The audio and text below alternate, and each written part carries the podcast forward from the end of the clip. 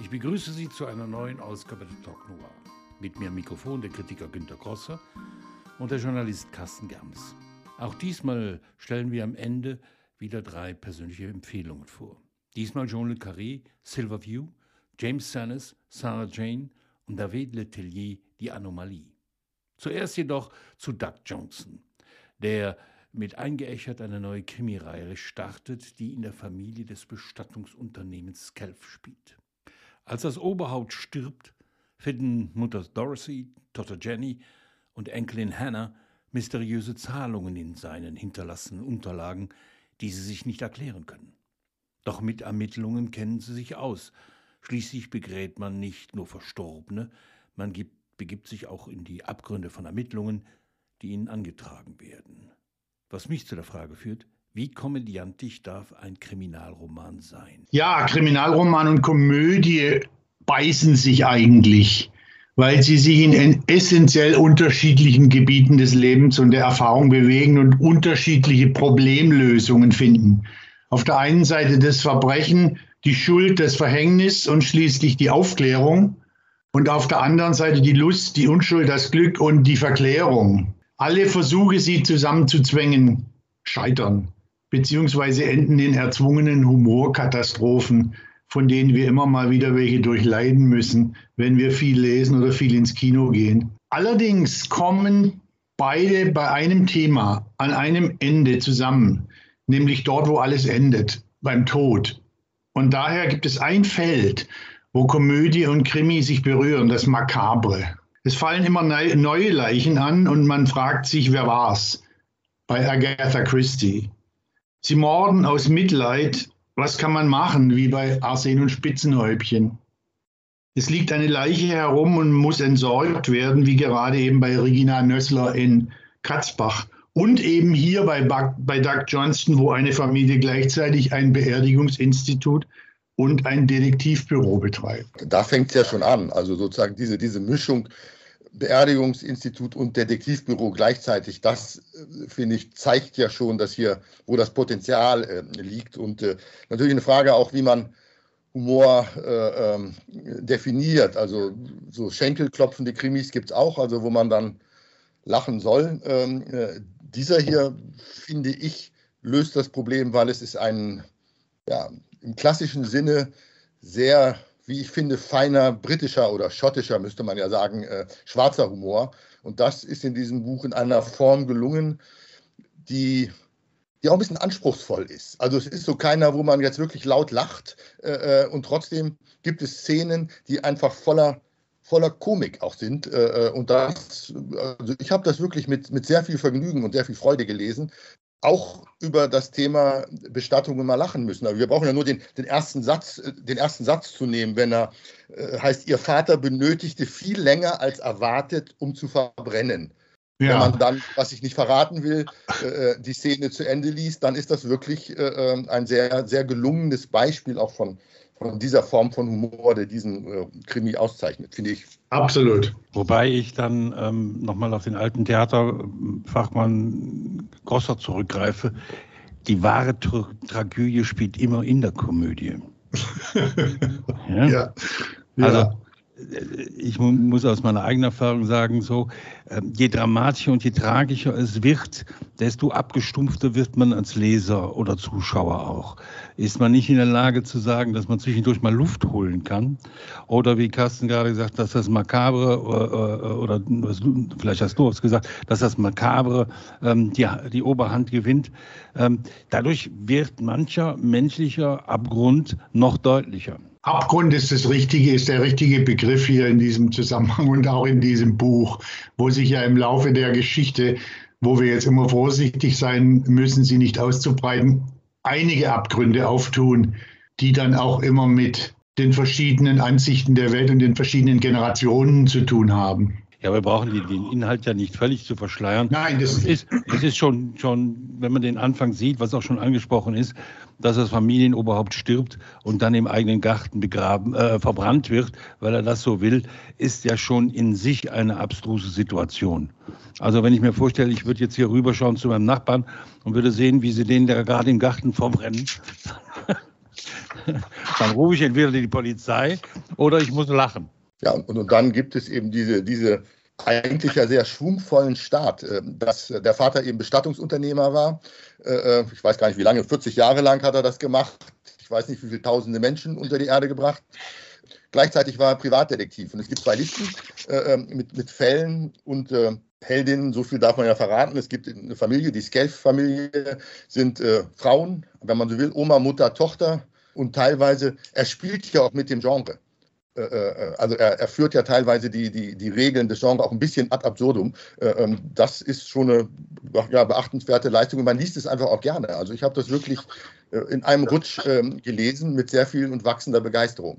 Eine etwas anders geartete Geschichte, Fälle aufzulösen weil ähm, das Schicksal der drei Frauen, die da im Mittelpunkt stehen, die teilweise ja ähm, mehr dazu gedrängt werden, diese Detektei weiterzuführen. Und ähm, es ist auch eine Geschichte über Generationen, von der Mutter bis zur, bis zur Tochter hin. Eine Vertreterin sagte zu mir, ähm, sie hätte Johnston so viel Feminismus in einem Buch gar nicht zugetraut. Ja, ja, es ist tatsächlich ein Drei-Generationen-Buch.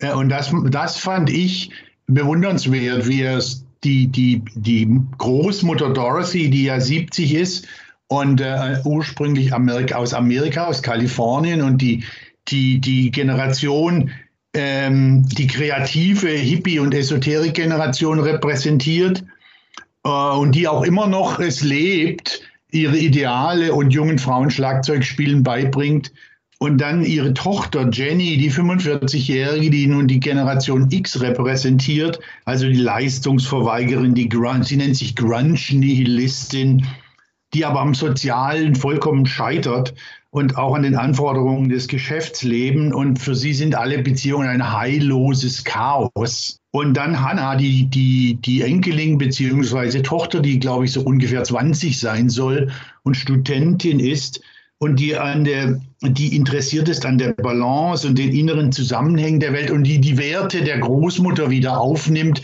aber sehr viel radikaler und militanter sie vertritt. Also diese drei Generationen, wie sie auch in den Fällen dann repräsentiert werden und im Aufeinanderprallen, das finde ich sehr gelungen. Äh, wo, wobei, äh, wenn du Feminismus angesprochen hast, äh, eine der Stärken und das, glaube ich, humorvolle daran ist, dass er das ja nicht auf so eine sehr platte Form tut, sondern er hat ja eine, eine wenn man so will, sehr selbstironische Distanz, wo die Mutter ähm, bei einem der Jungen möglicherweise tatverdächtig sind, äh, recherchiert, äh, Ermittlungstätigkeit hat, die packt ihm richtig an die Eier, das tut ihm auch richtig weh. Äh, äh und dann sagt er, das ist aber schlimm und das kann man nicht machen. Äh, äh, ich bin hier das Opfer. Und dann sagt sie, ach come on, wir leben in, wir leben in MeToo-Zeiten, nicht wahr? Da bist du alles andere, da kannst du gar nicht Opfer sein. das heißt, sie, sie zeigt, er zeigt auch da eben so eine, sagen wir mal, sehr ironische Distanz zu den Dingen, ohne sie in Frage zu stellen dadurch. Und das finde ich, das finde ich wirklich auch ähm, äh, ganz interessant, weil er das mehrfach tut. Also äh, die Konfrontation mit den aufgeklärten, liberalen jungen Männern, die da an der Universität studieren und alle Vogue sein sollten. Und dann stellt die Tochter voller Schreck fest, mein Gott, wir haben ja tatsächlich eigentlich noch das gleiche Denkbild wie in den 1950ern. Äh, und das, das hat er sehr schön eingefangen. Ja, es gibt ja in der, in der, in der Kritik gibt es ja immer die Unterscheidung zwischen Humor und Komik. Und Humor fällt alles, was man bei Rita Falk anfangen, mit Rita Falk anfangen kann und irgendwo dann ähm, äh, zu einer spaßigen Milieustudio führt, äh, die dann meistens auch noch in, an einem Ort immer wieder ver, verortet ist.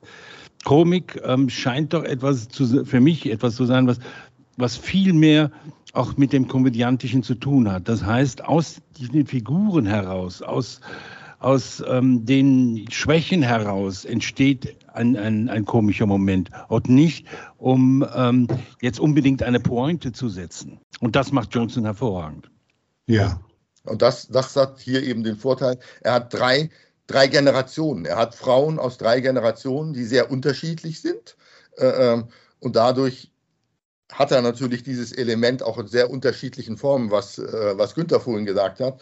Die Generation X, äh, die Spaßgeneration, die neue Generation, die sich ja, wie dann die Mutter selber mal sagt, sich ähm, mehr über Selbstoptimierung zeigen will. Das heißt, es gibt diese Situationskomik, eigentlich auf drei verschiedenen Ebenen. Und das äh, ist äh, beim Lesen sehr reizvoll. Dazu kommen natürlich auch noch die, die drei die Fälle, die Sie zu lösen haben, die Sie jetzt in, die Ihnen in den Schoß fallen, ähm, als Detektivbürobetreiberin, die Sie nun werden müssen. Zum Beispiel der Fall mit dem älteren Herrn, der, dem immer etwas geklaut wird und er weiß nicht, wie, wie dieser Fall aufgelöst wird. Und das, das verrate ich jetzt nicht. Das ist natürlich, das ist natürlich eine schöne Porn. Das ist wirklich, das ist wirklich schön. Und es wird dann am Ende auch sozial, ich will, ich will tatsächlich den Begriff melodramatisch, ne, melodramatisch aufgelöst. Aber auch das verraten wir mal nicht. Heute sind wir sehr geheimnisvoll. Das, das, das, ist bei, bei, allen vier Fällen, so viel kann man ja verraten, dass sie äh, vier Fälle äh, von Mord bis dem, was Wolfgang am Anfang gesagt hat, diese merkwürdigen Zahlungen, die der Vater äh, gebracht hat, äh, die dann ja auch in der Aufklärung zu geradezu absurden äh, und das Klassische, was jedes Detektivbüro bringen muss. Und deswegen fand ich es auch schön, dass er auch so einen Fall eingebaut hat und auch mit einer sehr sehr überraschenden Pointe. Äh, ähm, der klassische vermutete Ehebruch, äh, äh, wo der angeblich ehebrechende Ehemann ähm, beobachtet wird. Ähm, das sind alle vier Fälle, die ja auch quasi nebeneinander immer erzählt werden, haben eine sehr auch Situationskomik mit. Sie haben aber auch alle eine sehr überraschende Pointe bei der Auflösung, alle vier. Ja, und vor, vor allem auch äh, wir dürfen das nicht vergessen, die, der eine Fall, in dem äh, Dorothy, die, die älteste, nun verzweifelt versucht aufzulösen, wo dieses Geld denn in, äh, äh, äh, warum da Geld gezahlt wurde und was ihr Mann denn da angestellt hat. Und dann tatsächlich, und jetzt wird es wieder makaber, so weit gehen muss, äh, Leichen auszugraben auf unterschiedlichen Friedhöfen in Edinburgh. Ähm, da spielt übrigens auch ein ganz anderes, und das ist jetzt ein gar nicht so lustiges Thema, eine große Rolle, nämlich die Unterwelt. Also die, äh, ähm, was, was sich unterhalb der Oberfläche bewegt. Vielleicht erinnert ihr euch an, manchmal wird auch angedeutet, sie bewegen sich immer auch in einem Park, wo im 17. Jahrhundert. Ähm, Wobei das Verbrechen. Man merkt, das dass es ihm Spaß gemacht hat. Unbedingt. Ja. Und du hast erwähnt, Wolfgang, dass es eine Serie werden soll? Ja, ja. Ist, äh, ja, ja. Nächstes Jahr werden wir den, den, den zweiten Band aus der Serie veröffentlichen.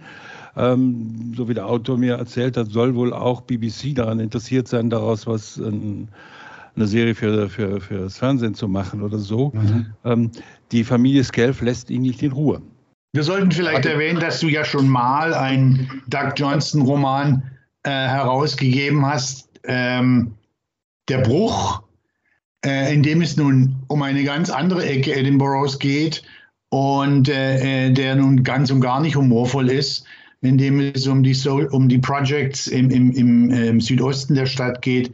Sehr interessant, dass er die, diese, äh, dass er die hier vollkommen äh, die Spur gewechselt hat. Ich glaube, also er hat ja schon auch schon vor dem Bruch äh, eine Menge Romane geschrieben. Ähm, ich glaube, dass da ähm, die Lust am Schreiben ihn dazu geführt hat, diese, diese Sache zu entwickeln.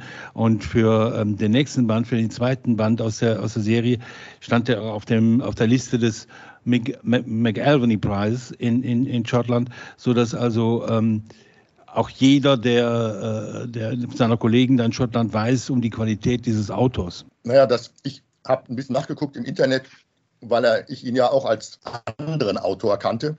Ich bin sehr gespannt, wie er uns äh, in dem nächsten Roman und auch dem übernächsten dann durch, durch Edinburgh führt, denn das dürfen wir nicht hier vernachlässigen. Es ist tatsächlich auch ein Stadtroman, denn äh, es ist eine Art literarischer Führer durch die, durch die schottische Metropole, vielleicht nicht in dem Maß, wie man von James Joyce's Ulysses sagt, man könne äh, nach ihm Dublin wieder aufbauen, sollte es mal zerstört werden.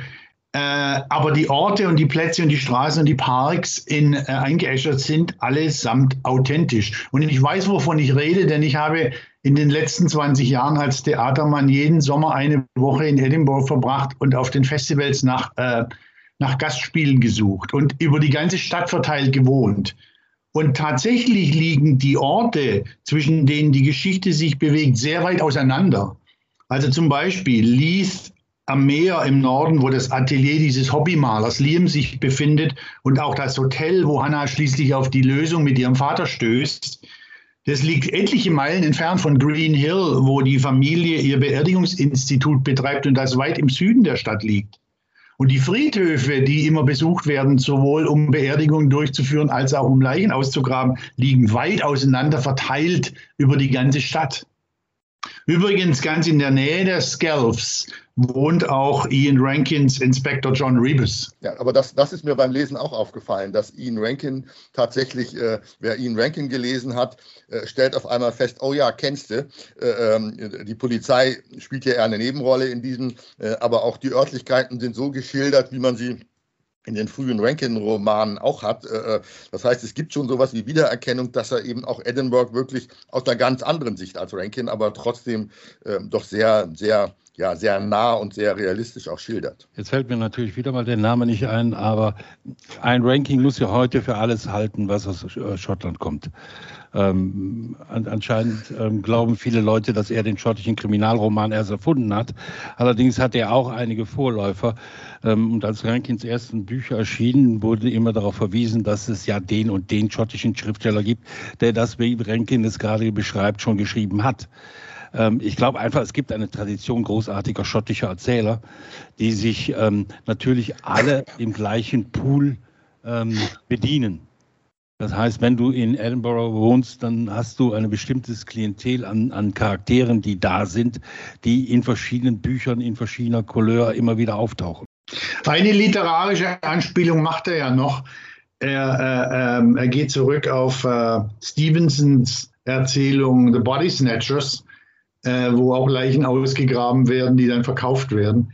Äh, ich glaube, der, äh, ähm, das hat er sehr gerne gemacht und äh, ähm, ich bin gespannt, wie er das weiterführen wird in den nächsten Romanen, diese Edinburgh und die schottische Geschichte. Vielleicht sollten wir noch auf ein Thema eingehen, was eine, auch eine sehr große Rolle bei ihm spielt, nämlich die Naturwissenschaft und die Physik. Das, das geht der, allein schon der Originaltitel Dark Matter weist ja darauf hin. Er selber bezeichnet sich ja auch als äh, Astrophysiker. Ich weiß jetzt nicht, äh, äh, Wolfgang, ob er das beruflich ausgeübt ja, ja. hat oder ja. Ja, das Und der, der er, er, lotet ja den, den gesamten metaphorischen Bereich äh, der, der, der Astro- und der Atomphysik aus, äh, von dunkler Materie, von Neuronen, von Teilchen, von Quarks, von Atomen äh, die er dann immer in, in, in, Metaphern überführt. Also die schönste fand ich ja die Kräuselung im Universum, die für immer in, in aller ihrer Leben nachhallen würde. Das ist ein ganz wunderschönes Ende, dass die Kräuselung im Universum, die nachhallen wird. Also das ist ein, das ist eine äh, ähm, ein Thema, das sich durchzieht von Anfang bis Ende. Das heißt, Astrophysik auf der einen Seite, Auto an der, auf der anderen Seite. Und dann ist er auch noch Musiker und geht mit seiner Band auf Tour. Mhm. Also ähm, das ist kein, kein Tum-Schriftsteller, der zurückgezogen irgendwie ähm, an seine Werkschaft, sondern vielmehr ein Autor, der mitten im Leben ist und deswegen auch äh, solche Figuren findet. Und bei der Astrophysik ja auch über, über Hanna, die eben auch Naturwissenschaft studiert, ähm, äh, auch immer so eine philosophische, wenn man will. Er bringt ja immer eine metaphysische Ebene äh, ähm, äh, mit rein, äh, gerade über die, über die Tochter und das ähm, eines der Opfer äh, ähm, hat ja auch dort studiert und es spielt also dieses akademische Milieu, was er dann auch kennt, spielt ja auch eine entscheidende Rolle mit und das, das einzubringen, ohne dass man so dieses dieses Wörterbuch äh, äh, Wissen hat, sondern er macht das sehr elegant. Also man kriegt so eine Einführung in Anführungsstrichen solche astrophysikalischen, philosophischen Probleme quasi durch die Hintertür. Äh, ja, ja. Und, äh, und, er ist da ja auch skeptisch durchaus, äh, was die, den, den endgültigen Erkenntnisgewinn durch die Naturwissenschaften angeht. Wenn man nur, ich will mal eine kurze Stelle zitieren, es gibt keine große vereinheitlichte Theorie, zumindest keine, die für den menschlichen Verstand fassbar wäre. Wir sind nur Affen, die im Dreck herumstochen, bloß an der Oberfläche der Erkenntnis kratzen, hoffnungslos ausgetrickst von den Realitäten des Universums, behindert durch die Schwächen und Fehler der menschlichen Natur. Das wäre jetzt die ideale Überleitung zu meiner Empfehlung von Herr Letellier. Wollen okay. wir mal über die drei Bücher sprechen? Ja, Dann fange ich nämlich mit der, mit der Anomalie von ihm an. Und, ähm, und dann seid ihr dran. Klar, jeder denkt sofort an Stephen King. Es gibt kaum etwas Abnormales, was der Amerikaner nicht beschrieben hat. Allein die Tatsache, dass Hervé Letellier für seinen Roman Die Anomalie den renommierten Prix Goncourt bekam, lässt vermuten, dass es, sich bei, dass es sich bei seiner Boeing 787, die auf dem Weg von Paris nach New York in Turbulenzen gerät, um mehr als dunkle Schatten und Aliens handelt. Der Flug 006 der Air France ist vor Wochen schon einmal in den USA gelandet. Nun kommt er ein zweites Mal. Mit derselben Crew, denselben Fluggästen, mit derselben vom Sturm geschädigten Maschine. Die Unterschiede sind marginal. Nur, dass es sich bei den Menschen an Bord um Doppelgänger handelt. In der Übersetzung von Jürgen und Romaritte vermischen sich Komödie wie Tragödie mit den tiefen menschlichen Fragen nach dem Dasein auf Erden. Die Regierungen wie das Militär reagieren im Reflex. Erst eine Nachrichtensperre verhängen, die zweite Maschine auf einen, einen gesicherten Flughafen umleiten und fahnden nach den Passagieren der ersten Maschine. Erstmal der Rechtsstaat, dann sieht man weiter. Letelier gelingt das vergnügliche Spiel der Ratlosigkeit angesichts von Fragen, auf die es keine Antworten gibt. Das Protokoll 42 wird in Kraft gesetzt, obwohl keiner so richtig weiß, was es beinhaltet. Die Religionen und ihre Geistlichen versammeln sich im Weißen Haus, hoffen auf spirituelle Erleuchtung für das Unfassbare. Selbst die nüchterne Analyse durch die Wissenschaftler und ihre Koryphäen führt lediglich zu zehn Thesen, die vom Wurmloch und zusammengezogenen Galaxien zur wirklich beunruhigenden Frage führt, ob die Menschen sich einfach nur in einer Simulation befinden. Klar ausgedrückt, der Unterhaltung einer höheren Entwicklungsstufe dienen. Ist die Anomalie nichts anderes als ein Programmierfehler? Letelier erzählt in seinem Roman jedenfalls auf höchstem literarischen Niveau davon, was möglich ist. Und vielleicht nähert sich ja noch eine Boeing 787. Und was dann? Ja, John Le Carré, ähm, Silverview. John Le Carré ist ja im letzten Jahr 2020 äh, im Alter von, nee, 19, 2019 im Alter von 89 Jahren verstorben. Er hatte in den 60er Jahren mit der Spion, der aus der Kälte kam und einer Handvoll Folgeromane den Spionage-Thriller vom Kopf auf die Füße gestellt, hatte aus der so glanzvollen Welt der heldenhaften Agenten radikal die Luft herausgelassen. Nix mehr James Bond, nix mehr Glamour, Sportwagen, Bikini-Mädchen und die Welt retten. Bei Le Carré schlugen sich traurige Spione mit schlecht funktionierender Technik und langsam vor sich hin wurstelnder Bürokratie herum, Ganz oben die hochnäsigen Anzugbürokraten, während unten alleingelassene Agenten in russischen Billighotels verzweifelt versuchen, mit selbst zusammengesteckten Funkgeräten Kontakt aufzunehmen. In London war man not amused und rümpfte die Nase über den erfolgreichen Nestbeschmutzer und seinen traurigen Meisterspion George Smiley, der am liebsten zu Hause sitzt und deutsche Barocklyrik liest, nach dem Ende des Kalten Kriegs wechselte Le Carré zum Politthriller und lieferte exzellente Romane über Waffenhandel, illegale Pharmaexperimente in Afrika oder den allgegenwärtigen Terrorismus. Jetzt ist mit Silverview ein nachgelassener Roman Le Carrés erschienen, in dem mit der Ironie des späten Blicks die bittere Geschichte eines alten Spions zwischen Kaltem Krieg, Balkankonflikt, und Ruhestand an der englischen Küste erzählt wird. Silverview war wohl ein großes Projekt Le Carrés, an dem er immer wieder gearbeitet hat, während er die letzten drei, vier großen Romane schrieb. Zehn Jahre lang, schreibt sein Sohn Nicholas im Nachwort zur englischen Ausgabe, habe sein Vater immer wieder gezögert mit der Fertigstellung und ihm schließlich die Aufgabe überlassen. Und tatsächlich spürt man das Zögerliche in dieser Geschichte um Edward, einen alten Spion, dessen Lebensgeschichte zwischen Polen, England und Bosnien zum Problem für den Geheimdienst wird. Vielleicht rührt es von der Riesenaufgabe, die Le Carré sich da vorgenommen hatte, denn im Kern, nachdem alles Schäbige der Geheimdienstwelt erzählt ist, lauert die große europäische Katastrophe der letzten 70 Jahre. Das moralische Minenfeld, zwischen der Katastrophe des Zweiten Weltkriegs und den Massakern auf dem Balkan. Vielleicht spürte er, dass diese Aufgabe in seiner ganzen Spannweite den einfachen Spionage-Thriller überstrapaziert hätte.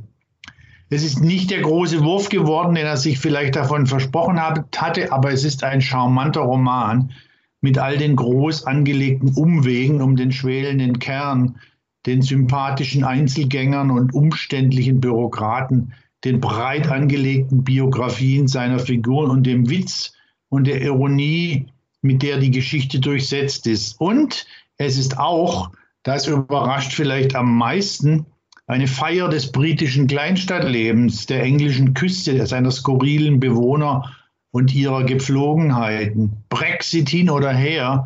Und Le Carré war ein entschiedener Gegner des Weggangs Großbritanniens aus der EU. Hat er es wohl immer genossen, draußen am Meer, in einem kleinen Café, Tee, Toast und leichter Regen, wie Edward aus Silverview, der durch die Untiefen von Krieg und Frieden geschleudert wird, bis er mit dem Postauto seinen Abgang macht. John Le Carré, Silverview aus dem Englischen von Peter Thorberg bei Ulstein. Ähm, James Sellis ähm, mit äh, Sarah Jane. Ähm, das ist, wie oft bei Sellis, ähm, eigentlich eine Geschichte darüber, wie sich lässt sich Leben erzählen. Also wie ist Leben erzählbar anhand einer Polizistin, deren Leben, sagen wir mal, sehr schwierig äh, gewesen ist. Sie hatte eine, eine, eine Jugend, äh, wurde kriminell, äh, hat sich dann der Strafverfolgung und dem Gefängnis entzogen, in dem sie im Irak, Irakkrieg war äh, und ähm, wird dann am Ende doch Polizistin in wirklich der tiefen amerikanischen äh, Provinz. Äh, ähm, und äh, Cellis ist ja in Deutschland hauptsächlich bekannt geworden durch Driver, der auch ähm, mit Ryan Gosling verfilmt worden ist, hat dafür auch Krimi-Preis hier äh, bekommen. Und wer, wer Driver und sowas kennt, der wird sehen, das ist kein klassischer Krimi. Erzähler, der sich am Plot langhangelt. Das heißt, gerade bei Sellis muss man immer sehr viel zwischen den Zeilen lesen. Er deutet sehr viel an, äh, auch was diese Figur, Figur angeht. Was mein Lieblingssatz ist, wenn sie selber, Sarah Jane, über ihr Leben spricht, nicht wahr? Wir leben in Schneekugeln. Nimm sie in die Hand, schüttle sie, die Jahre wirbeln um dich herum und beruhigen sich dann. Äh, äh, und das sagt, glaube ich, auch viel über die, die Grundtendenz äh, dieses Buches aus, was er auch schon mit Mitte 70 geschrieben hat. Also Sellis ist 77 Jahre alt jetzt und das Buch ist vor zwei Jahren in Amerika erschienen. Und ja, wer Sellis mag und ich mag ihn sehr, dem kann ich das nur dringend ans Herz legen. Es ist wirklich ein ein Buch über die Frage, wie man Leben erzählen kann. Äh, und äh, es ist wie in der Schneekugel. Das war es dann wieder mal für heute. Diesmal haben wir nicht so viel verraten, aber ähm, ich glaube, alle Bücher, die wir vorgeschlagen haben, sind, sind durchaus lesenswert und ich freue mich darauf auf unser nächstes Gespräch. Bis dann. Tschüss. Vielen Dank. Dank.